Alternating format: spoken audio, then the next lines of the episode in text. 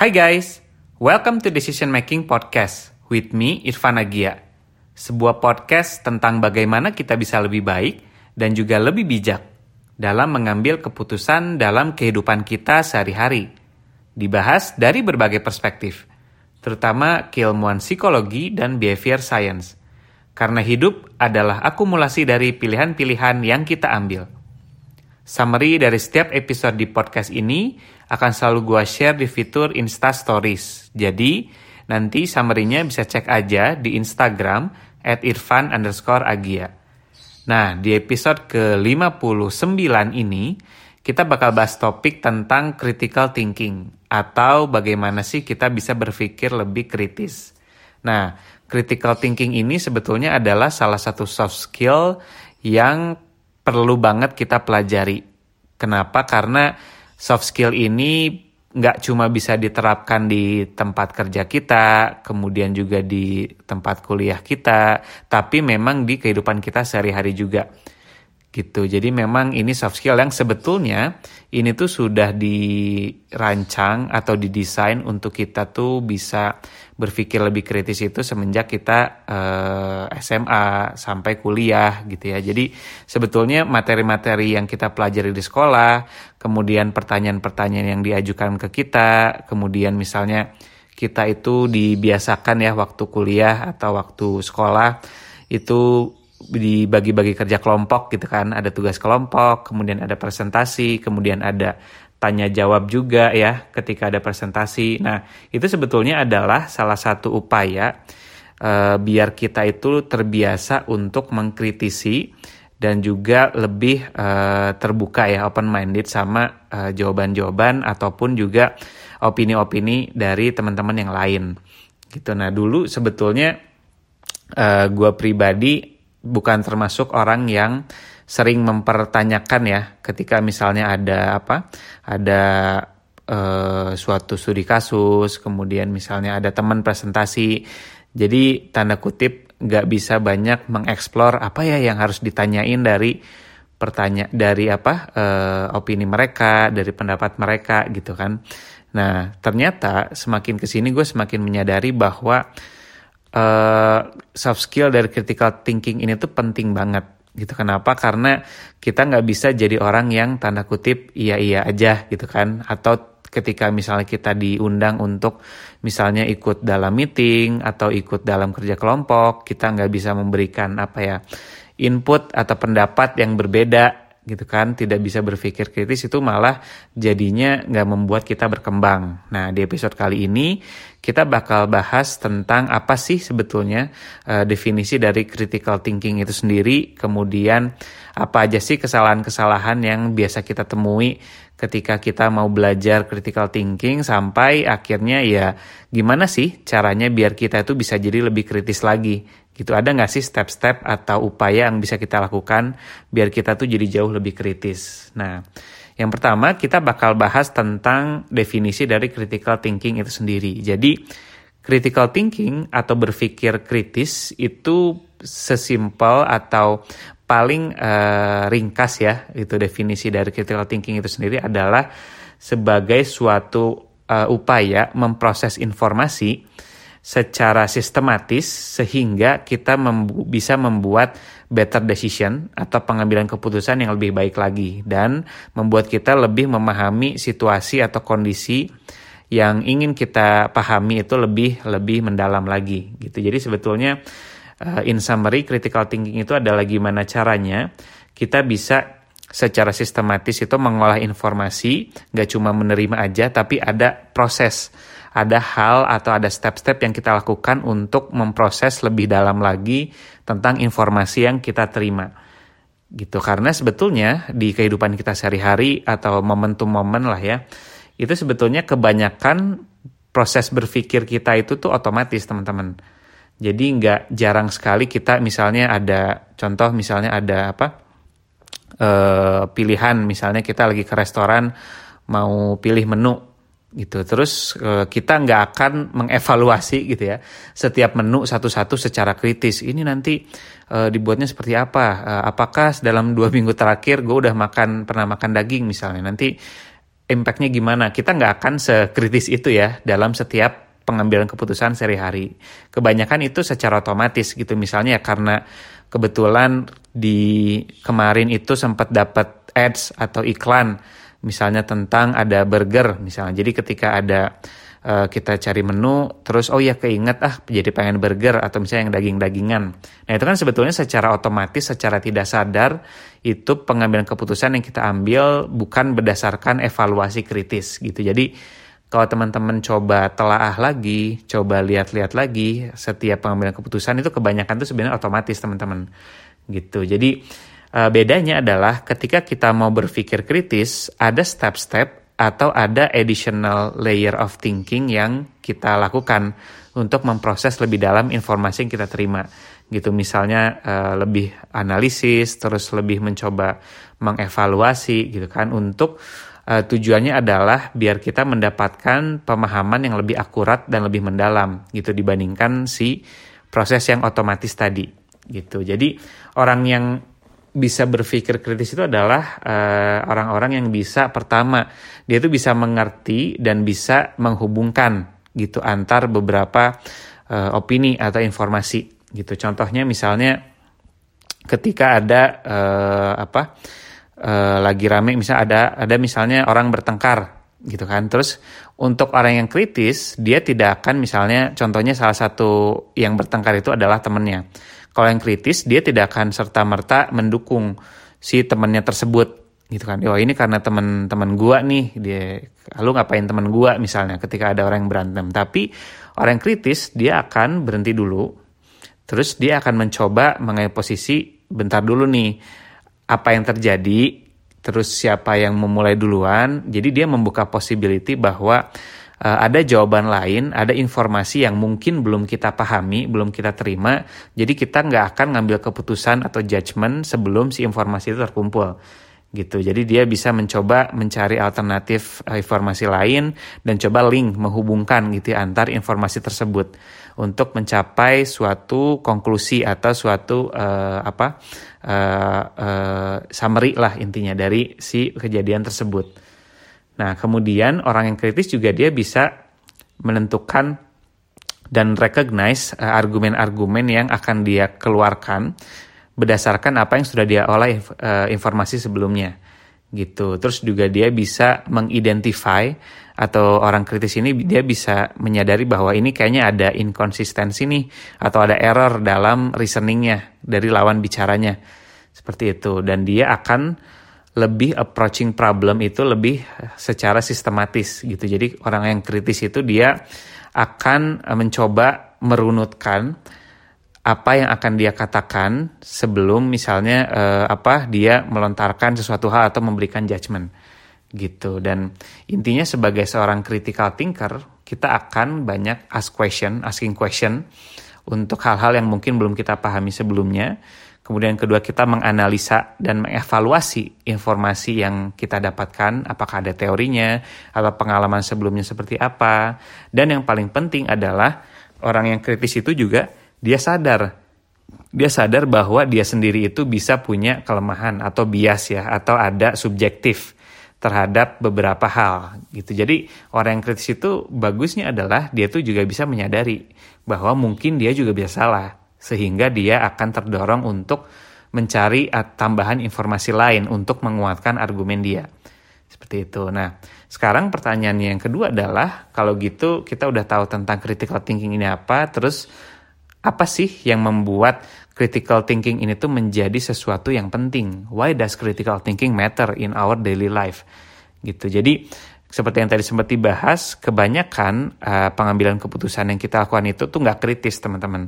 Jadi kebanyakan kan otomatis gitu. Dan walaupun itu sangat wajar. Kalau misalnya kita ya uh, thinking secara kritis terus gitu kan, uh, kita nggak akan punya uh, cognitive energy left. Kita akan capek lah gitu untuk memproses semua informasi secara kritis gitu. Walaupun sebetulnya kita juga perlu memilah-milah dan juga kita perlu lebih aware ya eh, momen-momen uh, seperti apa yang membutuhkan kita untuk uh, melakukan uh, critical thinking analysis ini gitu. Jadi kebanyakan kan mungkin ketika di konteks kuliah atau konteks kerja. Nah, terutama konteks kuliah ini penting banget ya teman-teman mungkin yang udah uh, dulu udah lulus kuliah juga menyadari bahwa ketika misalnya nanti sidang ujian atau misalnya ada project-project gitu itu penting banget untuk kita punya critical thinking. Karena itulah yang dibangun oleh uh, universitas membuat kita itu menjadi lebih kritis mencoba uh, memberikan argumen lain dari fenomena yang udah ada.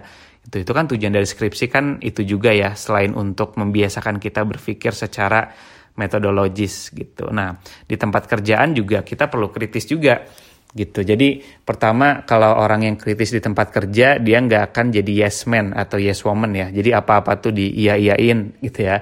Tapi dia akan bentar dulu nih. Ini ada kerjaan datang ke gua, ini apakah sesuai job desk gua atau enggak. Terus pentingnya buat gua ini apa? Kemudian nanti untuk company juga pentingnya apa? Karena banyak juga kan mungkin teman-teman yang udah pernah kerja juga merasakan ada beberapa project yang kayak percuma gitu kan udah dikerjain tapi ternyata nggak dipakai juga. Itu juga bisa jadi salah satu hal uh, lack of critical thinking ketika di awal kita menyetujui untuk melakukan uh, project tersebut gitu. Kalau misalnya kita di depan udah filter kita tanyakan lebih kritis lagi gitu. Jadi kalau dari gua pribadi kalau di tempat kerja itu biasa ketika ada yang minta project atau ngasih project uh, eh, gue tanyain balik dulu nih kira-kira pertama ini nanti hasilnya bakal lo pakai buat apa untuk siapa kemudian ekspektasinya apa. Nah sehingga secara tidak langsung itu membantu mereka untuk memastikan dulu tuh memastikan dulu untuk merunutkan uh, oke okay, oh iya ya ini mungkin projectnya apakah urgent atau enggak? Oh mungkin nggak terlalu urgent gitu ya. Jadi uh, si Aga ini dia bisa punya uh, energi atau time lebih banyak untuk project-project yang lebih penting misalnya. Atau uh, oh iya kayaknya kita belum sharp enough nih untuk menentukan uh, problem definition yang pengen kita cek di project ini gitu. Jadi penting banget untuk kita filtering dulu setiap hal yang terutama project ya untuk teman-teman yang udah sering kerja pas sebelum datang ke kita kita filter dulu secara kritis. Karena kebanyakan juga uh, orang-orang itu nggak ngerti tuh uh, tentang project yang pengen dia uh, lakukan. Jadi kita bisa membantu mereka untuk lebih kritis dan merunutkan lagi seperti itu. Kemudian juga di kehidupan sehari-hari gitu misalnya ada apa ada orang ngasih argumen A gitu ke kita terus kita nggak ngerasa puas bentar ini kayaknya ada yang salah nih ini kayaknya nggak make sense nih ini kayaknya nggak koheren nih sama apa yang dia bilang uh, hari sebelumnya kok kemarin dia bilang A sekarang dia bilang gini jadi untuk orang yang critical thinking itu tuh menjadi tools yang membuat kita itu sebetulnya uh, memudahkan kita sih gitu ya di awal gitu. Jadi uh, mungkin agak sulit ya uh, ketika kita akan mengkritisi orang karena kita nggak enakan atau mengkritisi suatu project. Tapi percayalah bahwa critical thinking itu uh, memudahkan kita untuk uh, uh, terhindar dari future obstacle future potential problem yang bisa terjadi kalau kita nggak kritis sebelumnya. Seperti itu. Jadi penting banget ini udah uh, tidak bisa dipertanyakan lagi lah gitu. Penting banget untuk kita tuh bisa punya kemampuan untuk lebih kritis lagi dalam menerima dan menyampaikan informasi seperti itu.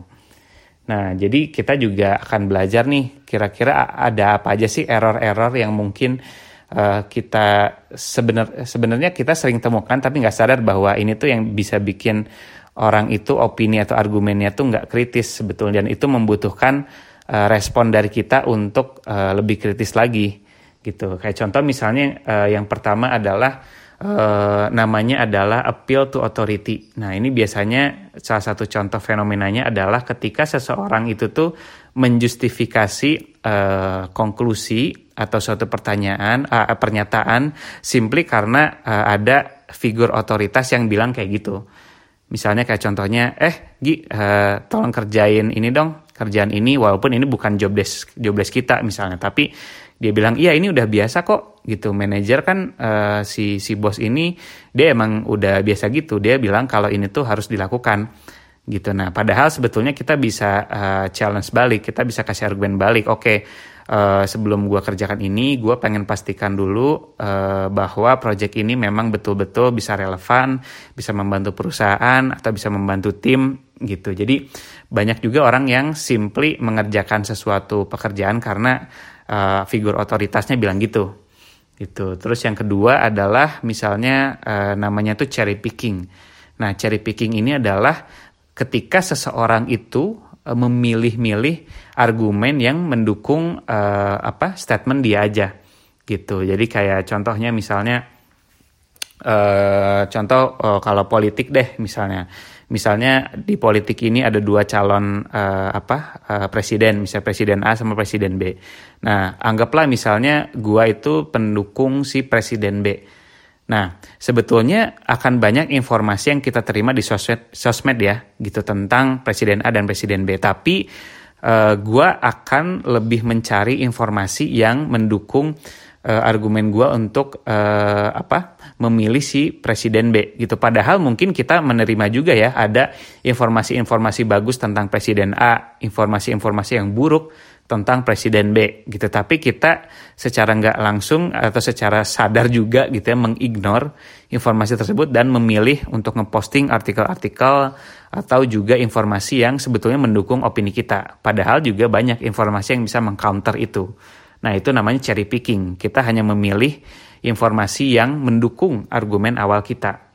Itu. Nah, yang terus yang ketiga yang sering banget kita temukan juga sebetulnya adalah kita tuh eh, nggak uh, ngerti apa bedanya antara korelasi dan kausasi atau causation. Jadi korelasi ini kan uh, hubungan ya, ada hubungan. Terus kalau causation itu ada hubungan hubungan sebab akibat gitu. Jadi kayak contohnya misalnya kalau uh, hubungan itu misalnya uh, hujan sama petir misalnya ya. Jadi kita sering lihat bahwa hujan sama petir itu tuh ada hubungannya berbarengan gitu ya. Itu namanya korelasi uh, apa uh, ada ada ada hubungannya gitu ya. Jadi ketika ada hujan itu biasanya itu ada petir.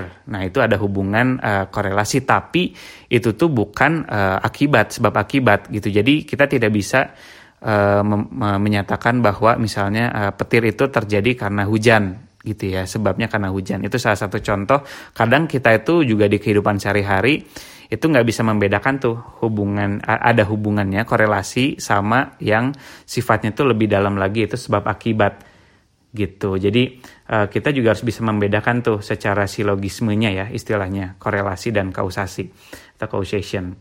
Terus juga yang keempat banyak juga nih orang-orang yang uh, langsung jumping to conclusion gitu. Jadi kita langsung ngambil uh, apa uh, pendapat gitu ya, walaupun sebetulnya se dari segi informasi yang kita dapat itu tuh belum komplit gitu ya atau belum uh, apa conclusionnya belum definitif lah istilahnya kayak gitu. Jadi uh, kita udah langsung jump to conclusion gitu. Terus yang terakhir adalah yang paling sering juga adalah overgeneralization. Kita bahkan sering juga menggeneralisasi uh, salah satu informasi atau belief yang kita punya, terus kita samaratakan kepada yang lain gitu. Itu namanya overgeneralization. Nah, ini adalah uh, beberapa contoh gitu ya common errors di dalam argumen atau di dalam uh, interpretasi dari suatu informasi yang kita tuh harus ngerti banget nih biar kita tuh nggak masuk jebakan uh, untuk tidak berpikir kritis gitu. Nah, sekarang kita masuk uh, topik yang uh, paling penting yaitu kalau gitu gimana sih cara kita biar bisa jadi orang yang lebih kritis gitu dalam uh, memproses informasi atau menyatakan pendapat. Nah, hal yang paling sering gue bilang itu adalah uh, stop and think teman-teman. Jadi sim simpelnya adalah sebelum kita mengambil keputusan, sebelum kita menyatakan pendapat, memberikan opini, pastikan dulu kita sudah melakukan stop and think ini. Kita berhenti dulu sejenak, kita uh, coba memproses informasi lagi gitu ya. Kita perlu pertanyakan dulu nih pertama misalnya uh, apakah uh, informasi yang sudah saya punya sekarang ini cukup untuk memberikan argumen atau opini gitu ya. Terus yang kedua misalnya uh, goals gue apa nih dalam memberikan opini atau pendapat ini. Gitu ya. Terus misalnya kita double check juga siapa nih yang memberikan informasi kepada kita? Gitu. Kita harus tahu juga tujuan dari si instansinya ini apa. Contohnya misalnya media gitu ya. Kita baca artikel terus kita harus kritis juga ini artikelnya yang bikin siapa dia punya latar belakang apa punya agenda apa terus artikel-artikel sebelumnya seperti apa gitu ya. Nah itu sebetulnya adalah uh, ketika kita stop ending, kita memberikan waktu untuk uh, otak kita untuk lebih rasional dan memproses informasi lebih dalam dan juga yang paling penting memberikan alternatif mem membuka kita untuk mencari alternatif dari informasi lain sehingga kita bisa lebih objektif dalam memberikan pendapat. Seperti itu. Jadi stop and think ini penting banget. Jadi kita nggak bisa impulsif uh, memberikan opini pendapat gitu ya kita harus check and recheck dulu simpelnya dengan stop and think gitu. Nah, yang kedua adalah cara kedua adalah kita harus questioning existing assumption. Artinya apa? Kita juga harus mempertanyakan uh, status quo sekarang gitu. Jadi yang sekarang ini biasanya kayak gimana sih? Gitu. Contoh misalnya kita masuk ke uh, tempat kerja yang baru. Kemudian di tempat kerja tersebut ada suatu kebiasaan atau suatu habit yang uh, sering dilakukan gitu. Atau misalnya ada beberapa skema-skema uh, tertentu di misalnya di uh, tim marketing gitu ya di tim marketing dia selalu pakai metodologi A gitu. Nah, kita juga bisa mempertanyakan seberapa efektif sih si metodologi A ini untuk kontribusinya buat uh, si tim marketing ini. Apakah ada cara lain untuk membuat uh, si apa proses dan juga pekerjaan lebih efektif gitu ya. Kenapa? Karena kalau kita cuma ikut-ikutan aja status quo atau yang memang sudah biasa dilakukan atau dikerjakan di tim atau perusahaan tersebut, kita akan lacking of creativity, lacking of new ideas yang mungkin sebetulnya bahkan lebih efektif dan efisien sebetulnya. Jadi kayak kita perlu punya curiosity untuk questioning uh, whether uh, any of one of general assumption itu tuh wrong atau ada bisa kita replace di uh, sesuatu yang lebih baik lagi. Terus yang ketiga adalah be aware of your mental process.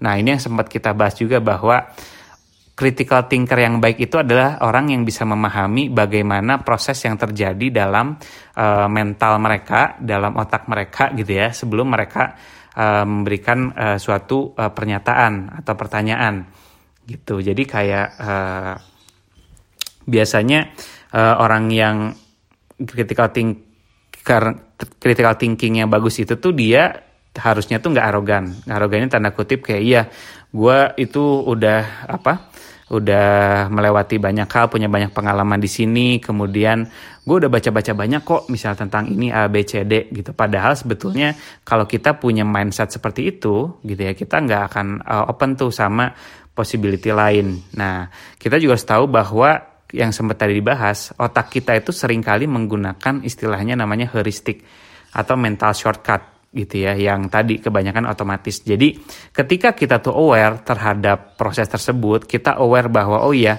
mungkin uh, bahkan sering kali mungkin uh, si pernyataan gue ini tuh nggak nggak gue dalami nih sepenuhnya. Jadi mungkin sorry nih kalau misalnya pernyataan gue sebelumnya itu mungkin jadi apa ya nggak relevan atau nggak bagus. Jadi dia itu uh, lebih aware bahwa yes uh, apa gue pribadi itu juga tidak lepas dari uh, resiko untuk ada mendapatkan istilahnya kognitif bias atau misalnya tadi mental shortcut tadi gitu jadi uh, no matter how smart or thoughtful you are, if you want to be if you want to be a good critical thinker, you need to accept that at some point, at some time, you will have uh, that bias gitu ya, and you need to learn how to uh, manage it seperti itu. Nah kemudian cara yang keempat adalah seek out diversity gitu ya. Ini yang paling penting juga. Jadi uh, kalau di psikologi itu ada istilahnya namanya groupthink. Nah, groupthink ini adalah ketika opini uh, dalam suatu grup itu tuh jadi similar gitu kan? Karena uh, misalnya kayak contoh misalnya gue pribadi punya opini yang berbeda terhadap uh, kelompok tersebut. Tapi kelompok tersebut mayoritasnya itu udah uh, opininya yang A misalnya padahal gue punya opini B.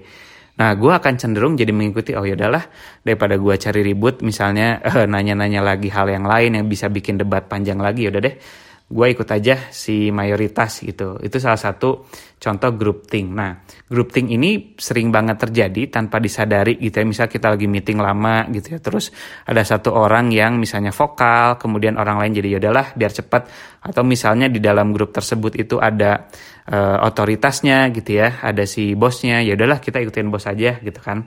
Nah itu juga menjadi jelek kan sebenarnya karena tidak ada kolaborasi, tidak ada diversity of thought yang terjadi dalam forum tersebut gitu. Jadi uh, sebetulnya kita bisa meminimasi groupthink itu dengan cara kita juga membuka diri untuk misalnya sering ngobrol dengan teman-teman di departemen yang berbeda gitu. Contohnya misalnya gue orang marketing, itu sering-sering lah misalnya ngobrol atau misalnya join meeting atau invite meeting ke teman-teman di tech, teman-teman di misalnya di apa di sales, teman-teman di HR misalnya itu biar kita itu uh, terekspos dengan diversity of thought, diversity of experience yang membuat kita tuh jadi oh iya ya, kalau dari sudut pandang ini tuh sebetulnya uh, that's why kenapa mereka ngambil keputusan ini. Oh, that's why mereka itu menjalankan si prosedurnya seperti ini gitu. Itu bisa membuat kita jadi lebih uh, apa terbuka lagi dan lebih punya preferensi. Oh ya, gak cuma satu cara ini nih yang bisa kita lakukan tapi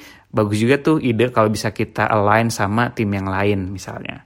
Dan yang terakhir adalah ini yang menurut uh, eh, gue paling ampuh sih sebetulnya untuk membuat kita bisa jadi lebih kritis yaitu adalah surrounding ourselves with critical thinkers.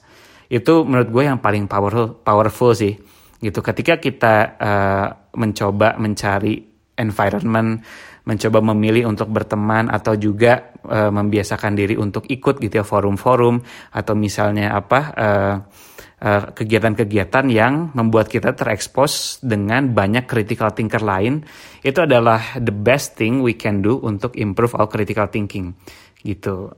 Instead of exercise it is an environmental change itu kita uh, berada dalam situasi yang berbeda situasi yang mendorong kita juga untuk lebih kritis untuk tidak tidak apa ya tidak tidak homogen. Itu membuat kita jadi lebih pertama lebih freely untuk express our thoughts. Kita juga jadi expose belajar sama teman-teman yang lain gitu kan. Dan and most importantly we will have access to much better ideas itu sih jadi menurut gua itu sa salah satu cara yang paling powerful untuk kita menjadi terbiasa menjadi seorang critical thinker gitu. I think that's all untuk uh, episode critical thinking ini. Semoga poin-poin tadi bisa memberikan wawasan atau setidaknya menjadi reminder lah ya untuk kita semua gitu ya bahwa critical thinking itu adalah soft skill yang uh, very important uh, in many aspect in our life dan itu bisa dipelajari dan kita juga perlu uh, memilih atau menentukan environment yang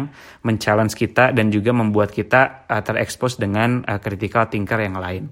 Nah, untuk episode selanjutnya gue, gue bakal bahas topik tentang climate change gitu. Nah, kita akan bahas tentang isu yang uh, menurut gue ini udah very ongoing for a long time. We need to raise this awareness dan yang paling penting gak cuma awareness, gimana kita bisa influence with uh, the relevant and right message gitu ya untuk behavior change orang-orang jadi lebih uh, peka dan juga lebih uh, adaptable dengan uh, si climate change ini. Nah, itu akan kita bahas di next episode. So, sampai jumpa di episode ke-60. Kalau ada request atau masukan tentang feedback, boleh juga email atau message gue di Instagram at irfan underscore agia. Kalau teman-teman merasa topik-topik di podcast ini itu berguna atau bisa memberikan wawasan yang baru, please uh, consider to share it to others. Bisa bagikan link konten podcast ini di Instagram juga. Because sharing is caring. Thank you. Uh, see you in the next two weeks. Bye-bye.